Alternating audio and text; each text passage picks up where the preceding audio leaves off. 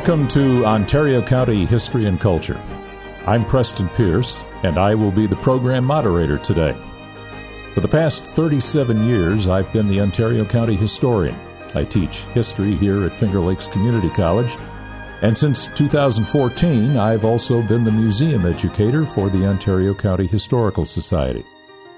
This podcast is sponsored by the Cheshire Community Action Team, the Ontario County Arts Council, and the Ontario County Historical Society. I'm speaking to you from the Finger Lakes TV podcast studio on the main campus of Finger Lakes Community College.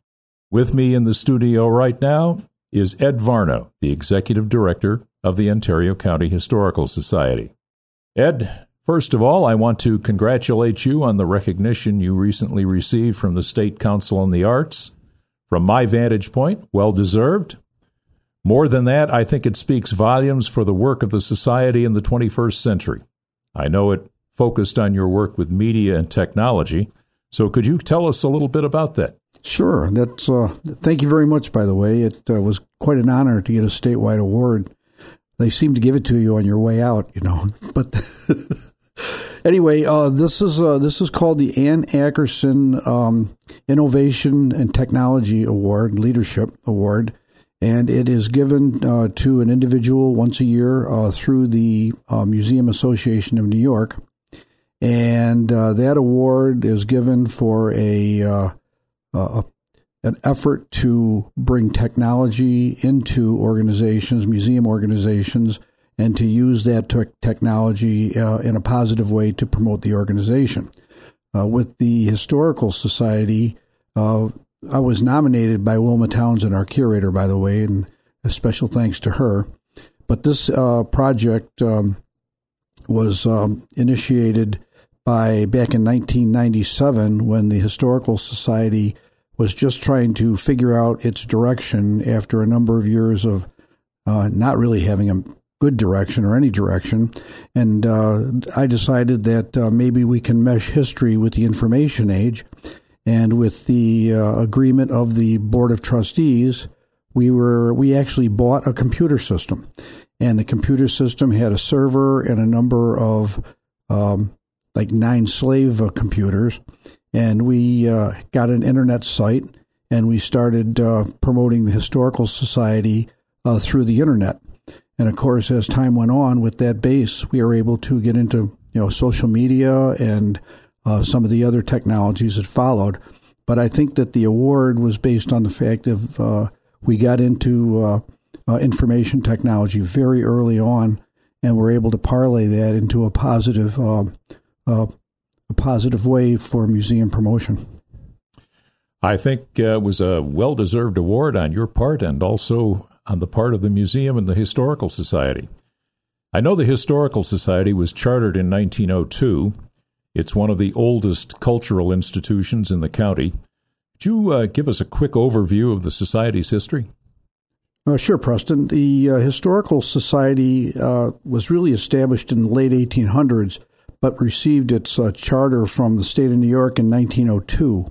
And the organization was um, started uh, with a fellow by the name of Charles Milliken, and Mary Clark Thompson was involved, and Antoinette Granger and uh, they really felt there was a threat to um, our, uh, or, our, our community from the uh, influx of Italians and Irish and other immigrants that were rapidly coming into uh, the county in the early 1900s, and they felt that uh, there we needed an organization that would help to preserve uh, the early heritage of the county.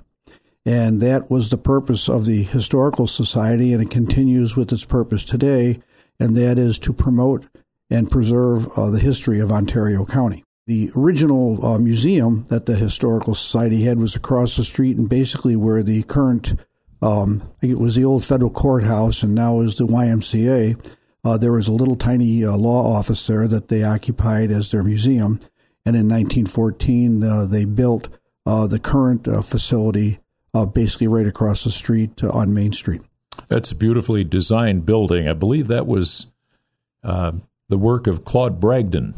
Had quite a reputation in Rochester. Is that correct? That's right. Claude Bragdon was an amazing architect, and he was he was basically local. Um, he designed the New York State Rail, uh, the New York Central Railway Station in Rochester, and uh, he was kind of a mystic and um, uh, was a uh, an architect that uh, Mary Clark Thompson and Charles Milliken found and brought him down to Canandaigua. Well, it's a good thing they did. I know for many residents of Canandaigua, in particular, of a certain age, that building was associated with the Wood Library, but it's always been the Historical Society building with the Wood Library as a tenant. When did that uh, separation take place? The separation took place in about 1976 when the Wood Library was out of space and they were seeking a new uh, a new home. Of course, they they went back across the street to the old uh, uh, I guess it was a medical office building next to the old Thompson Hospital and occupied that. It was the old, uh, it was the Char, I think, uh, Sibley House. That was uh, a very early home, and they, they took that and occupied it. But it's interesting that the original uh, uh, the original reason the Wood Library came on board with the Historical Society is for money, and the Wood Library agreed to pay all the heating costs associated with the building at the time and if you go through the museum now, you see there was a lot of fireplaces that received a lot of uh, use during those years. So uh, money was not uh, something that was around. The good old days before central heating. That's correct. As we look to the future, what uh, lessons has the Historical Society learned about planning for the future?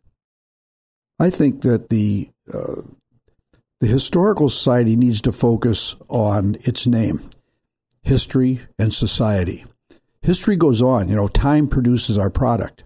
And that's kind of an interesting way to look at it. Um, but without the people, the history is, does not come alive. So, as a historical society, people who are interested in our history, that want to preserve it and to want to promote it, uh, certainly um, have brought uh, our county's history um, to the forefront and have preserved it for future uh, generations.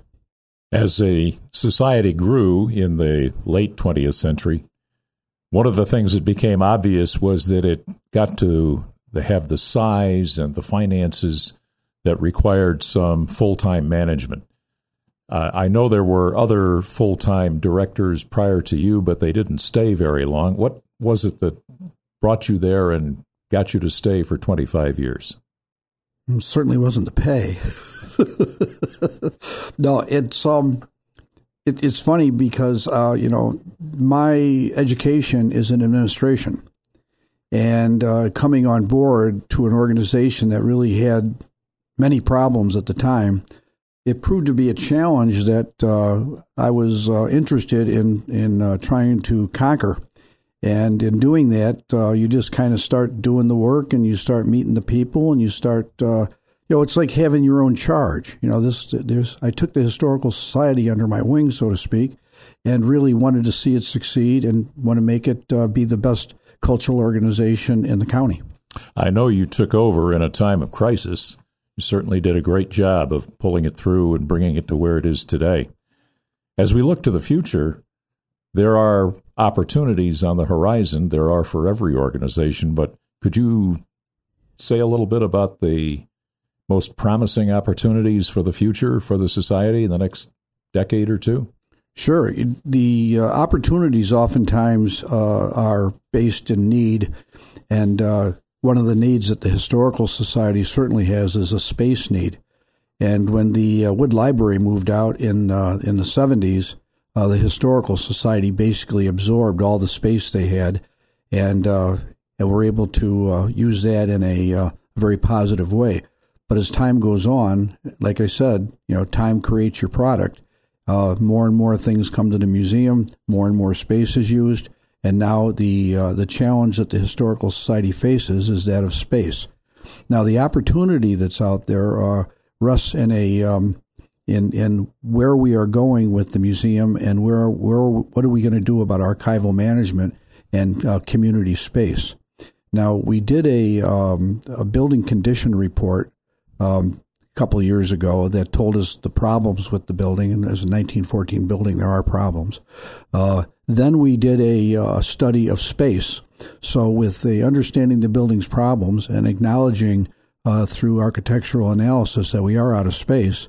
The uh, challenge then was to determine where, where what will the museum use uh, for its uh, function in the next 20 years or next generation. And that's the subject of a study that's going to be undertaken uh, starting this year through Barrow Architects. And we're going to produce a master plan for the museum facility. And from that master plan, we will uh, uh we will wind up uh, finding out exactly what we're going to be doing here uh, to provide our mission and services in the next 20 years. You mentioned the collection. could you say a little bit about what's in the collection, how the society acquires the items that are in the collection and how that collection is used? Sure. The uh, the collection is under the management of our curator, Wilma Townsend, and of course, we hold it in public trust through a state regent's charter. The um, the collection is it's phenomenal, and there's hundreds of thousands of items in the collection. Uh, they consist of uh, three dimensional items, uh, ephemera, which is basically paper and uh, photographs and a lot a lot of research books, and we also have a collection of rare documents. The um, the collection is acquired largely through donation. We purchase rarely, rarely purchase anything uh, in the uh, for the collection, and and most of the stuff was donated. Now, some of the more prominent things that people may be aware of in the collection is we hold the uh, one of the two copies of the Canandaigua Treaty or the Pickering Treaty. And that uh, goes on display every year uh, on uh, Treaty Day, which is November 11th. We also hold a uh, one of three uh, Lincoln life masks that were produced by a guy by the name of Volk, and that came to us through a don- donation of Senator Senator Raines back in the early 1900s. That is a life mask that was taken of of Lincoln uh, during the Republican convention in the 1860s before he was, uh, you know, nominated to be to run for president. And the collection goes on and on. We have the original charter of the Marquis de Denonville from the uh, uh Louis XIV that uh, gave him the authority to come and govern New France. I mean, it just goes on and on and on. And uh, how do you uh, use the collection to educate the community? What are some of the programs that today are uh, most popular with the public? The collection is used in a number of ways. We we don't have the space to have as much on display as we would like at all times. So therefore, we have annual rotating exhibits, and those exhibits are basically uh, based on themes. For instance, uh, starting in May, our theme is going to be immigration, and we'll be bringing uh, artifacts relative to the immigration uh, in Ontario County uh, to the forefront.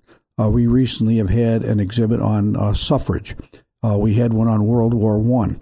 And during these exhibits, we're able to bring these items down and put them in a in a formal exhibit for people to see. Then, of course, if we have um, we have uh, educational programs associated with those themes, and of course, Preston, you're associated with a lot of those, and uh, we're able to uh, use uh, pieces of the exhibit, uh, or pieces of the collection rather, to uh, let people know a little more about what what's in there, and also how it relates to them as an individual and, and their community. Talking about communities and people making use of it, what are the changing demographics for the museum, for museums in general and other cultural organizations? We uh, in the museum field like to consider um, them as audiences.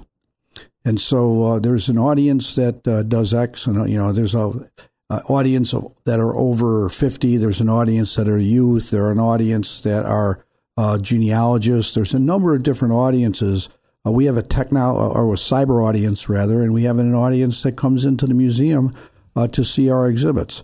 Um, it's not all demographics. It has to do with interest and function and organizations. And so, uh, knowing uh, organizational dynamics and how organizations interact each, with each other is certainly a, a, a big piece of uh, of determining what your audiences are.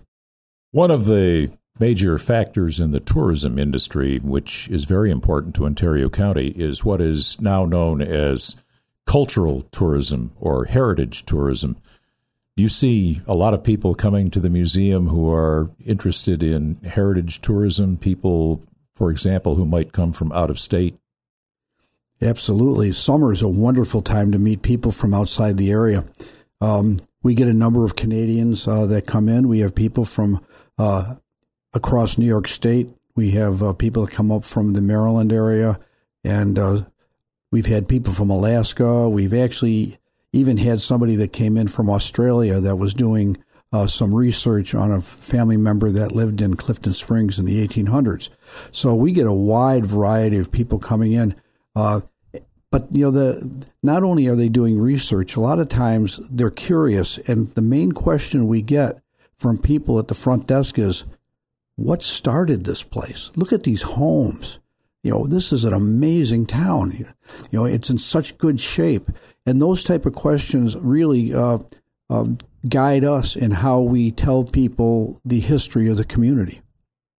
One of the things that you use to present the history of the community, of course, is not just the artifacts you have, but the documents and the printed material that's in the archive and the library that's part of the museum.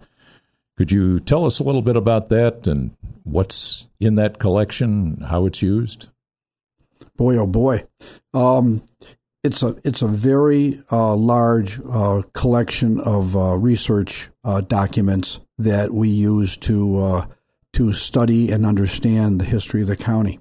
Uh, for instance, uh, Oliver Phelps, who was a uh, you know the founder of our uh, of our county, along with Nathaniel Gorham, wrote a number of letters uh, during his sale and, and activities here in the late 1700s. We have his collection of letters uh, in a in our rare documents file. Um, that is that is a very revealing set of documents that tell early history of Ontario County.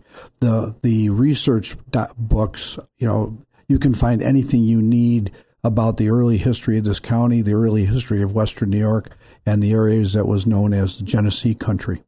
So it's it's really wide. We are not a lending library uh, because we are just a research library, but certainly if people come in, they can. Uh, we have full access and finding aids on information that they may be interested in.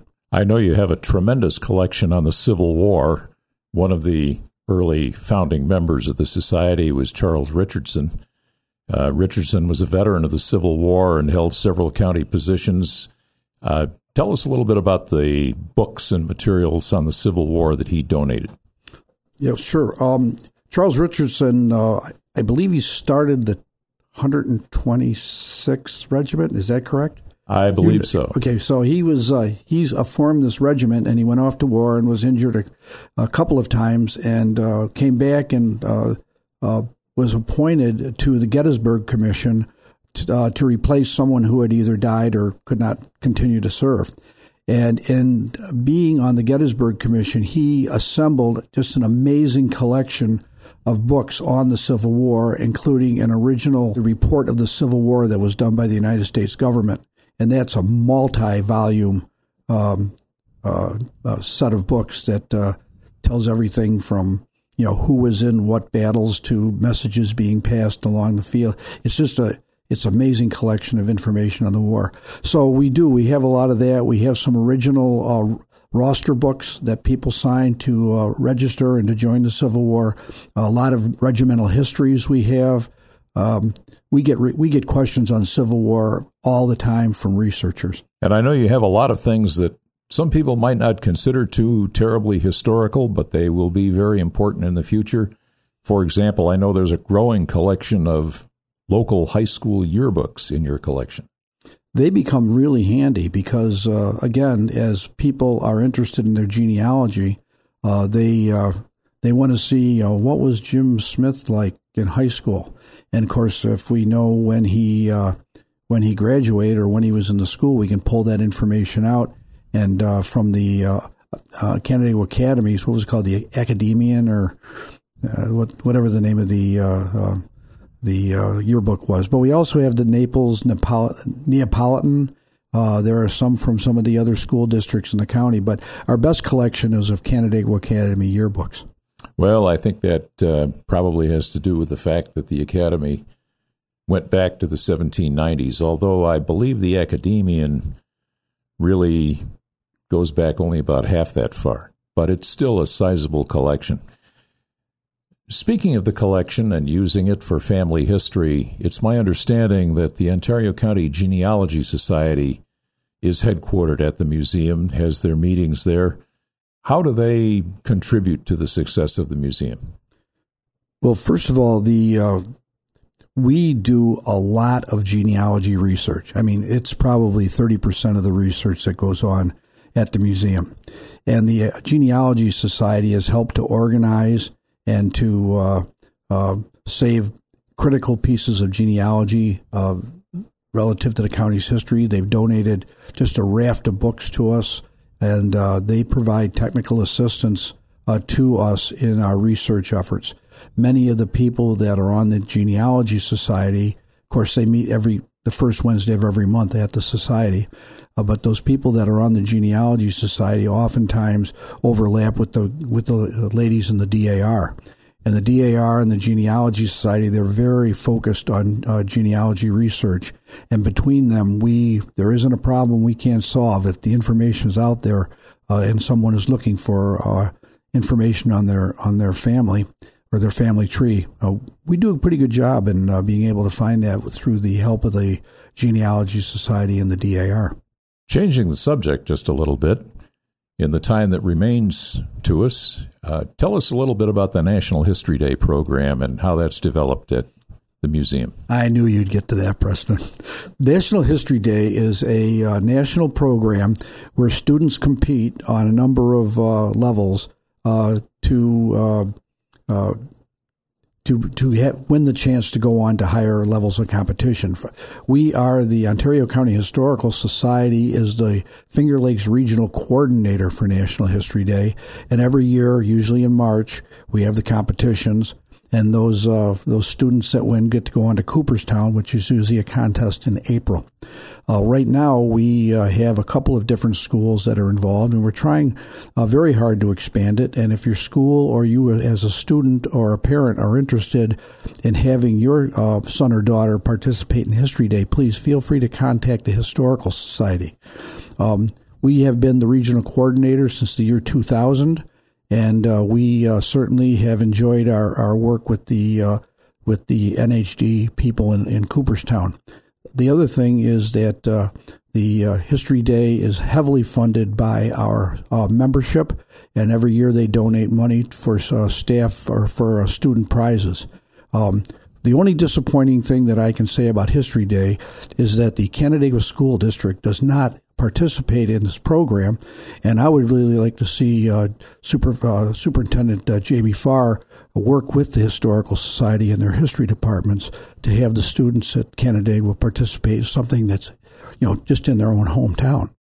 Thank you. It uh, appears that we're running out of time for this segment of the interview and the podcast, so I want to thank you for being with us today and it's time for our next guest. And Preston, it's been a joy and a pleasure, and uh, thank you for all you've done for the county in history. Thank you. This is Preston Pierce. I'm here with George Herron, co creator of Ontario County History and Culture podcast. I hope you enjoyed the first episode as much as I enjoyed my conversation with Ed. Preston, I certainly did, and you were just scratching the surface, to be honest about it. There's so much more to cover about what gives Ontario County its character and, and prominent place in history. Next week, we will switch gears and talk with Judy Cermak, a longtime member of the Ontario County Arts Council, who's currently serving as president of its board of directors. And I'm looking forward to it to be certain. Thanks, George. Thank you to our listeners. From the Finger Lakes Television Studio at Finger Lakes Community College, we wish you a great day.